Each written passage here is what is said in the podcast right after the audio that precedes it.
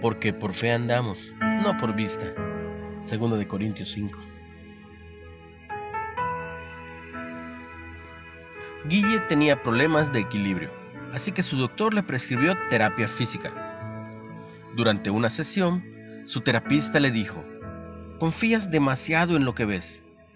No dependes lo suficiente de tus otros sistemas, lo que está debajo de tus pies y tus señales en el oído interno, que también tienen el propósito de mantenerte en equilibrio. Esa frase, confías demasiado en lo que ves, me recuerda la historia de David, un joven pastor y de su encuentro con Goliat. Durante 40 días, Goliat, el paladín filisteo, se paseaba dándose aires delante del ejército israelita, desafiándolos a enviar a alguien a pelear con él Ve la historia completa en 1 Samuel 17.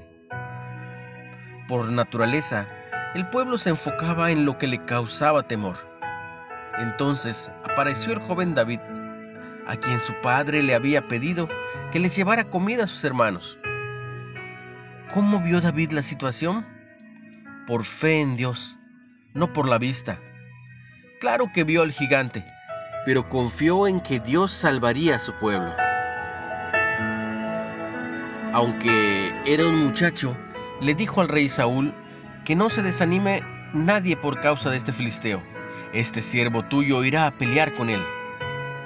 Y le dijo a Goliat, la victoria es del Señor, y él va a ponerlos a ustedes en nuestras manos. ¿Y qué creen? Dios lo hizo. Confiar en el carácter y el poder de Dios nos ayuda a vivir más por fe que por vista. No lo olvides. Una reflexión de Anicetas. ¿Con qué estás luchando? ¿Cuál es tu Goliat el día de hoy?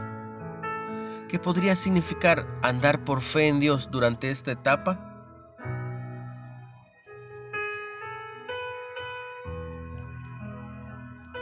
Dios, ayúdame a siempre confiar en tu poder.